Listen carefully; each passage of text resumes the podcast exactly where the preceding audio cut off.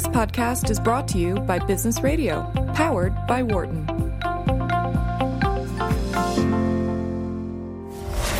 You're listening to In the Workplace on Business Radio, powered by the Wharton School. Here again are Professor Peter Cappelli and Dan O'Mara. Hey, folks, welcome back. I'm Peter Cappelli, professor of management here at the Wharton School. Dan O'Mara is again at the spa. Those of you who were listening earlier know that he's having the puff pastry treatment this week where they encrust you in pastry oh. and you are under a tanning bed for a while until the pastry is toasty. And apparently, this removes toxins. oh, I thought that this is kind of the thing that hardens on your back, and then you rip it off, and all your oh hair hair comes, comes off. off. Well, good. that might happen With too. a primal yell. Yeah, it's, it's a depilatory and a sandwich. Yeah, yeah. the same thing. And well, you anyway, know, man and their tolerance with for pain. for pain. yeah, yeah, supposed to be different. Um, so we'll see Dan when he comes back. With me is Iwan Barankay, professor of management and business economics here at the Wharton School. This half hour, we got an interesting topic to talk about that might very well be on the mind of some of you folks because we've seen the demographics of our listeners and we know that it is not a younger crowd uh, that is listening. And this is a question about what to do when you're getting close to retire and maybe you're not loving the job you're in. And with us to help us figure this out is Morey Stettner, who is reporter at MarketWatch, and his article is called How to Outlast a Job You Hate Until You Retire. Morey, welcome. Thank you. Good to be here. Morey, let me ask you how you got interested in this topic. Is there a personal interest in this? Should the folks at MarketWatch be concerned? What's, what made you do this one? No, it's funny because back in the uh, late 80s, after I graduated college, I worked at a big insurance company. And I remember vividly, this memory has stayed with me all these decades, and this is the seed of my interest. Yep. There were a lot of people in their late 50s, early 60s mm-hmm. who were just miserable. Yeah. And they mm-hmm. were counting the days, and it's just stayed with me. I've had a more entrepreneurial career, but still, mm-hmm. I thought, how are those people going to cope? You know, it's funny. I have a, a, colleague here who told me about a corporation he worked in for a while, and he said people would introduce themselves to you by the following uh, label. They would say, Hi, I'm Peter. I'm seven and out. And seven and out meant they were seven years away from retirement. Hey, I'm Joan. I'm three and out. right? So they're already thinking about retirement sometimes years in advance. So, uh, first question here. Uh, Maureen, that's uh, something you hear advice from lots of people, and that is if you hate your job, just get out and do something different. Why is that not reasonable advice for lots of folks?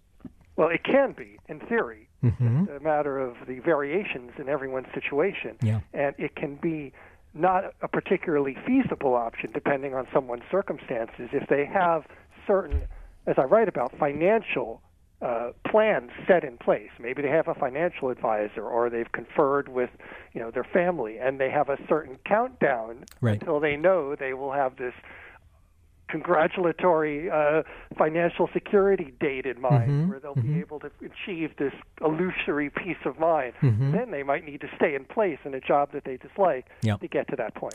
Yeah, and uh, this is for my uh, colleagues who are study careers. Uh, just a little tip for them. Unfortunately, the evidence is pretty clear that if you've been in an organization for a while and you're getting near retirement, uh, if you quit that job and try to find another, it's not going to be pretty, right? You're not going to find another job that pays anywhere near as much as the job that you're in if you're in the corporate world and if you're in a place where you've been there for quite a while. So you're going to take a hit. And I think for lots of people, they just can't afford to take that hit if they quit?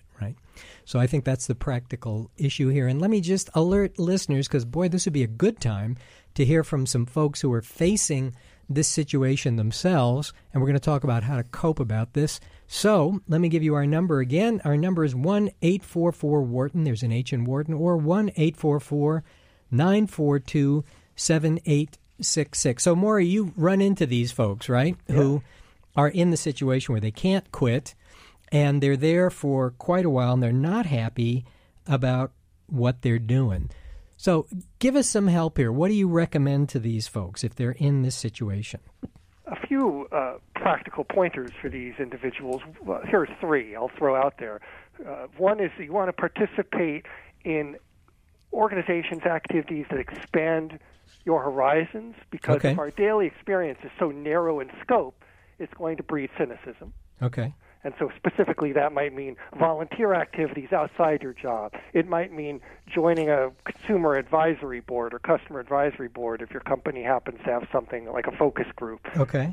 Anything that'll expand your, your experience and your understanding of beyond the narrow confines of the job that perhaps you've held for decades.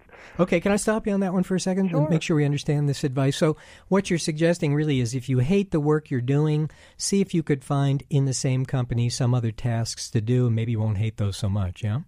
Yeah, or even outside of your company, just to expand what you're Oh, doing, I what see. you're spending the evenings and weekends doing. Oh, Even okay. volunteering in the community can lead to communication with people and networking that could just enrich your daily life. Okay, so this is kind of try to find some other outlet for your for your for your interest in things, yeah?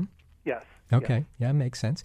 Uh, remind folks here, we'd like to hear from you if you're in one of these situations. That is, you're getting close to retirement, you really don't like your job. What do you do about it? Here's our number again: one eight four four nine four two seven eight six six. Okay, that's one helpful one. See if you can get out of what you're doing now, do something different. What else? The second is more attitudinal. It relates to your frame of mind.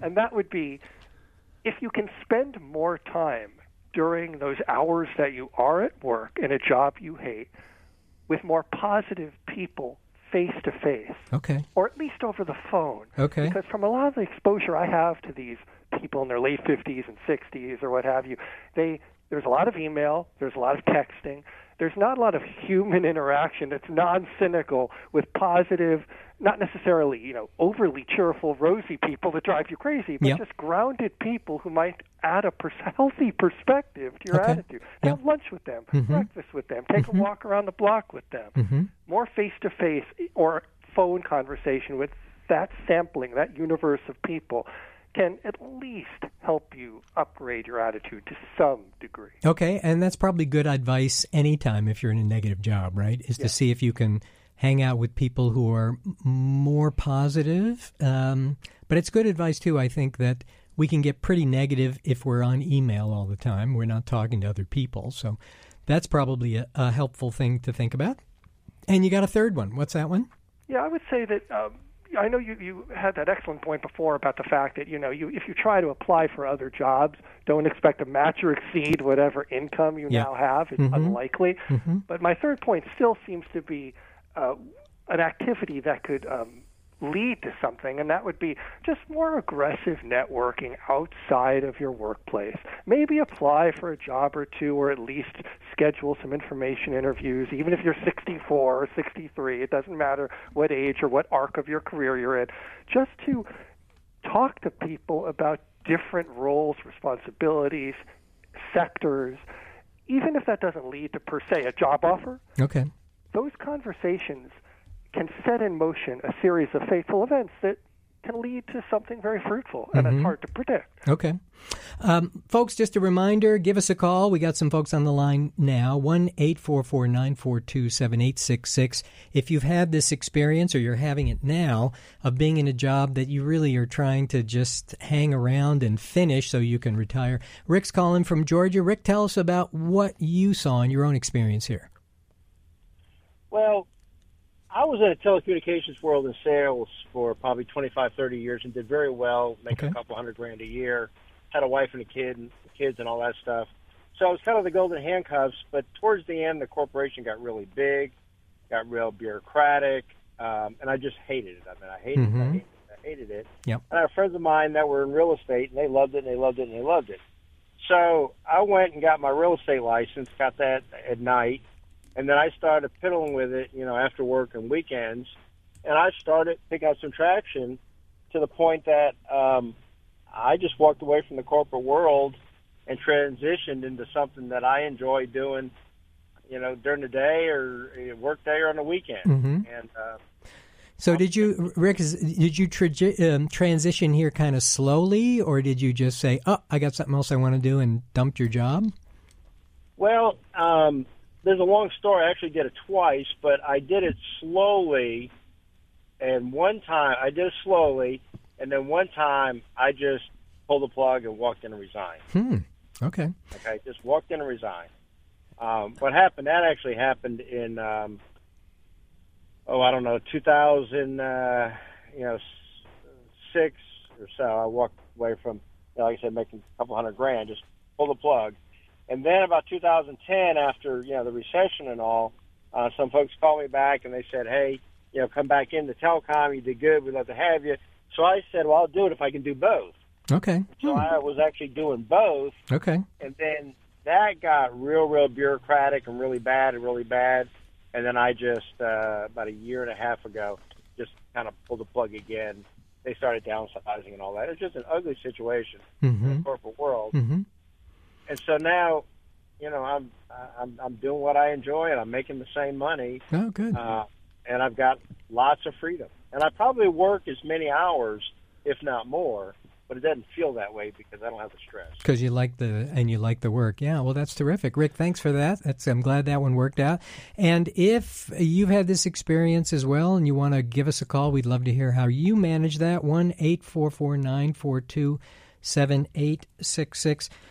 So, so I think you know the. I just want to use the the last word of uh, Rick. I think that was the name of this caller, Yep. and the word was stress. Okay. Um, uh, you know the the remarkable thing is that you know stress that's not a new phenomenon, and there's also a lot of research around what we can do to reduce and cope with stress. You know, it is it is not really rocket science. You know, go for a walk, do mindfulness meditation, which for those people who don't know it, uh, you sit there and think of nothing. Mm-hmm. Hard to Uh, do. You um, there might also be some uh, some some other things, but why is it that people can't uh, pursue these relatively simple um, strategies to to cope with stress? Uh, that's a question, Morey. You got a sense of uh, you offer some of these tips here, but a lot of people find these hard to do. Right? They haven't done them before.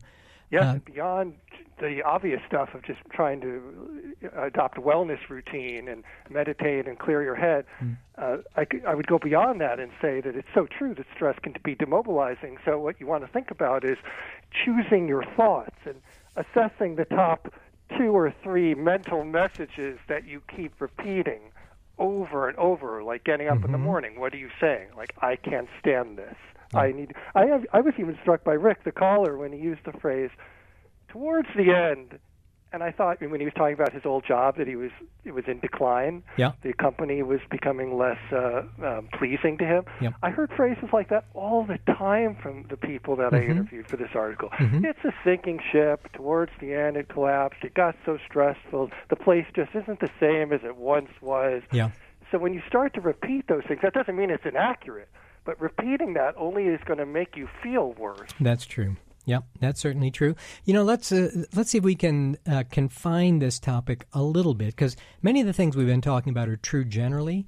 The unique context here, though, is that you are gonna leave, right? If everything goes as planned, you're going to be out of there, and I think because of that, uh, you have a slightly different set of strategies, right? So this is not uh, a case where this is a job where you got to be you you may have to be here for a very long time, and you're trying to do things to improve the job itself, or you're trying to change your head.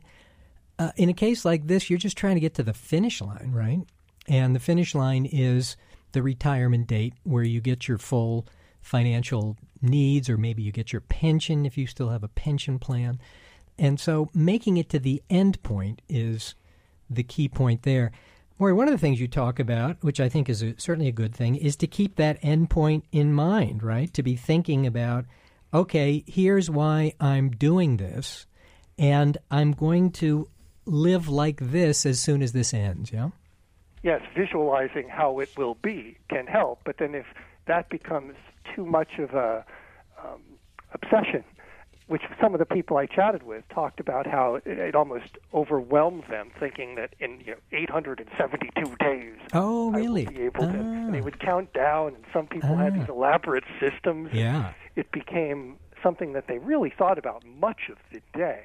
Yeah. So I would add to your point, Peter, just the importance of being somewhat nimble and flexible in your thinking because even if you do have a date where you're going to leave and you have a plan in place, it helps to be able to adjust your thinking because, of course, plans are fluid and maybe review your financial situation and maybe rethink with the help of a financial advisor or your spouse and family ways in which you might tweak the plan to stay more sane or to Mm-hmm. preserve what sanity you still have. Yep. Uh, folks, we're talking with Morey Stettner, who's a reporter for Market Watch about his article, How to Unlast, Outlast, sorry, a Job You Hate Until You Can Retire. Uh, let me suggest uh, what I'm sure maybe some of our more cynical colleagues might say to this, and, and that is how do we deal with uh, just put your feet up and do nothing? right? Now, I should say I've had uh, relatives who did this. They knew they were leaving, and they just kept their heads down and did nothing for a year. And honestly, nobody knew. Is that a strategy that would work for people? Uh, I don't know if it'll work, but a lot of people certainly do it. yeah. Right. I know in Japan, I read this recently, there's a term for people at that arc in their career, like window gazing or window dressing. I can't remember the exact term, but Oh, there's a certain class of workers who just check out mentally. Yeah. Uh, and certainly, a lot of things like stress get far easier if you don't care. if you just don't care about it, uh, and it doesn't matter to you, and you know you're going to be out of there, you know, a lot of things just, you know, giving up may really can reduce stress. But here's what I worry about in Yeah, a of lot of countries would have gone uninvaded in during the history of mankind people just wouldn't care. well, that is, of course, the counter to this, and that is we don't want you to get fired, right? Uh, and that is a non-trivial concern, particularly, I think, in in the U.S. as companies are constantly looking as to how to trim dead wood, as they say, and certainly it's illegal to hire to fire people just because they are older. Age discrimination is illegal. On the other hand, a lot of companies are trying to look at how to get rid of expensive people, even if they wouldn't say so. And if you put your feet up, um, there's a pretty good chance that they might say, ah, excellent time to get rid of this uh, highly paid person who is at the end of their career anyway. Let's fire them. So we don't want that to happen. So maybe we could talk about that a little bit. Suppose you're in an organization that has, you know, it, it's not an organization where you can easily just put your feet up. Uh, on the other hand, you're not gung ho about the job anymore. So is there a way you can not be gung ho, make it to the end, and not get fired? Well, it's compartmentalizing mentally because if you uh, put your feet up, as you say, there's all kinds of built-in risk to doing that. It maybe will reduce your stress, but the offsetting negative of that strategy, of course, is if you work in an organization uh, that has phrases like, you know, bring your whole self to work. Right. You know, the, the founder of Athena Healthcare, I know, would tell people that, and many other leaders and entrepreneurs. They demand that you, you know, jo- join the softball team, and it's like the Mm. cult of, of, of working at a certain organization, and they foster that. And if you're rolling your eyes or you don't care, you're going to ultimately be ostracized. And even if whether you're fired or not, you're you're going to be excluded. Um, it can lead to a downhill spiral in terms of your interactions with your peers. So I don't know if necessarily there's an easy way to do that, but I would say to calibrate it properly, I would suggest that you don't announce to anyone explicitly, I'm checking Right. out, I don't care, I'll Right. put my feet up, and you just sort of quietly grind it out. Yeah. No, that's a, certainly good advice, right? Keep this to yourself uh, because there are lots of people who will learn about it saying something like that, and that's probably not uh, something that's going to get you to the end. I think one of the things to remember, though, is that you're not trying to build a career anymore. And so there's all kinds of things that might be useful if you were trying to build a career that you don't have to do anymore, right? Uh, you don't have to necessarily impress people. Um, you don't have to be competitive with other people. You can give all that stuff up. You're just trying to get to the end of this job without getting fired. And the way you get fired is by being noticed, right? So I think lots of people have figured out the skill of how to lay low and not be noticed, right? That's interesting. Yeah, they've maybe figured out that skill, but um, if you're not trying to build a career, which is true, you may still yearn for some intellectual curiosity or embrace a mentoring opportunity to some person, a young person at your organization Yep. early in the pipeline, there still might be ways to engage. hmm So y- uh, your point is you could find some other things that maybe you like and do those, even if you hate the job and you're staying away from your current boss, who's somebody you hate, right? Exactly. You could find other avenues for your energy or ways to deploy your energy in hopefully neutral to positive ways. Right. So let's talk maybe a little bit more about reasons why you might hate your job at that point. You're getting toward the end. Let's suppose it is a relationship with your current boss, let's say. Uh, what do you think about strategies like trying to step down in a position, say, you know, go apply for another job in the organization that's at lower pay just to get away from your current boss? Is that something that you think would work at that point in your career? Uh, it can work. I actually did talk to some people who stepped down or, or, or uh, made a lateral move just to get away from a toxic boss. Okay. And most of those stories I heard were quite successful, um, even though it might lead to you know working, driving a commute might be 35 minutes instead of 10 minutes or whatever. It could lead to certain offsetting negatives. Um, but I would also throw one other possibility if you have a boss that you can no longer tolerate, which is to redirect your uh, energy in terms of your relationships within the organization to others who might open doors for you. So you might have a passing relationship with a key leader at the organization, but who barely knows you Yep. or only knows you like in a committee around a, a table. And if you can maybe get to know that person over breakfast or two or three people like that, that can actually work out really well. Yeah, I think um, I'm going to talk just for a little bit about how to not get fired if you're if you're withdrawing your effort. And my sense is that in many organizations, which are bad places to work, one of the key things that they look at is FaceTime, right? Uh, they're trying to figure out are you still here a lot. So one of the things I'd be careful about is withdrawing time, FaceTime from the organization. So if you can find ways to keep yourself from being irritated while you're still in the office, um, that's probably useful. I think it starts to be risky if you start to think, well, I'm going to take longer lunches, I'm going to leave earlier. That kind of stuff is the risk factor in terms of getting fired. Uh, and seeing if there are other ways you could maybe mentally withdraw or something. You know, you're looking at me p- puzzling, Iwan. No, no, no. Um, You you think about how to apply this ourselves? no, work? no. I, I just, I just had to think. There's this Jordan Schlansky figure in the in the um, Conan O'Brien TV show. So he has this one employee uh, where nobody knows what he does. Yeah. and so it became kind of the running joke where he just invades into his office and challenges him to like, "What do you do?" Yeah, and then he Yeah. comes up with these hollow phrases. You know, I'm an executive producer. I'm in charge of many things. yeah. I prioritize. Yeah, yeah. Uh, I'm thinking about strategy Yeah. here, um, and that's boy. There's a good idea too. You can see if you can get yourself on task forces that are not going to report until after you retire. Right. Okay. There you go, and you could duck out just at the end. Uh, Morey, what are th- some of the most interesting things you heard from people in terms of how they were dealing with this situation? Uh, some of the most interesting comments came from people who were at wit's end because my heart went out to them, Yeah. and coping mechanisms were few because they had tried so many. I, I think of one individual who had a uh, checklist, and he shared with me he was 63.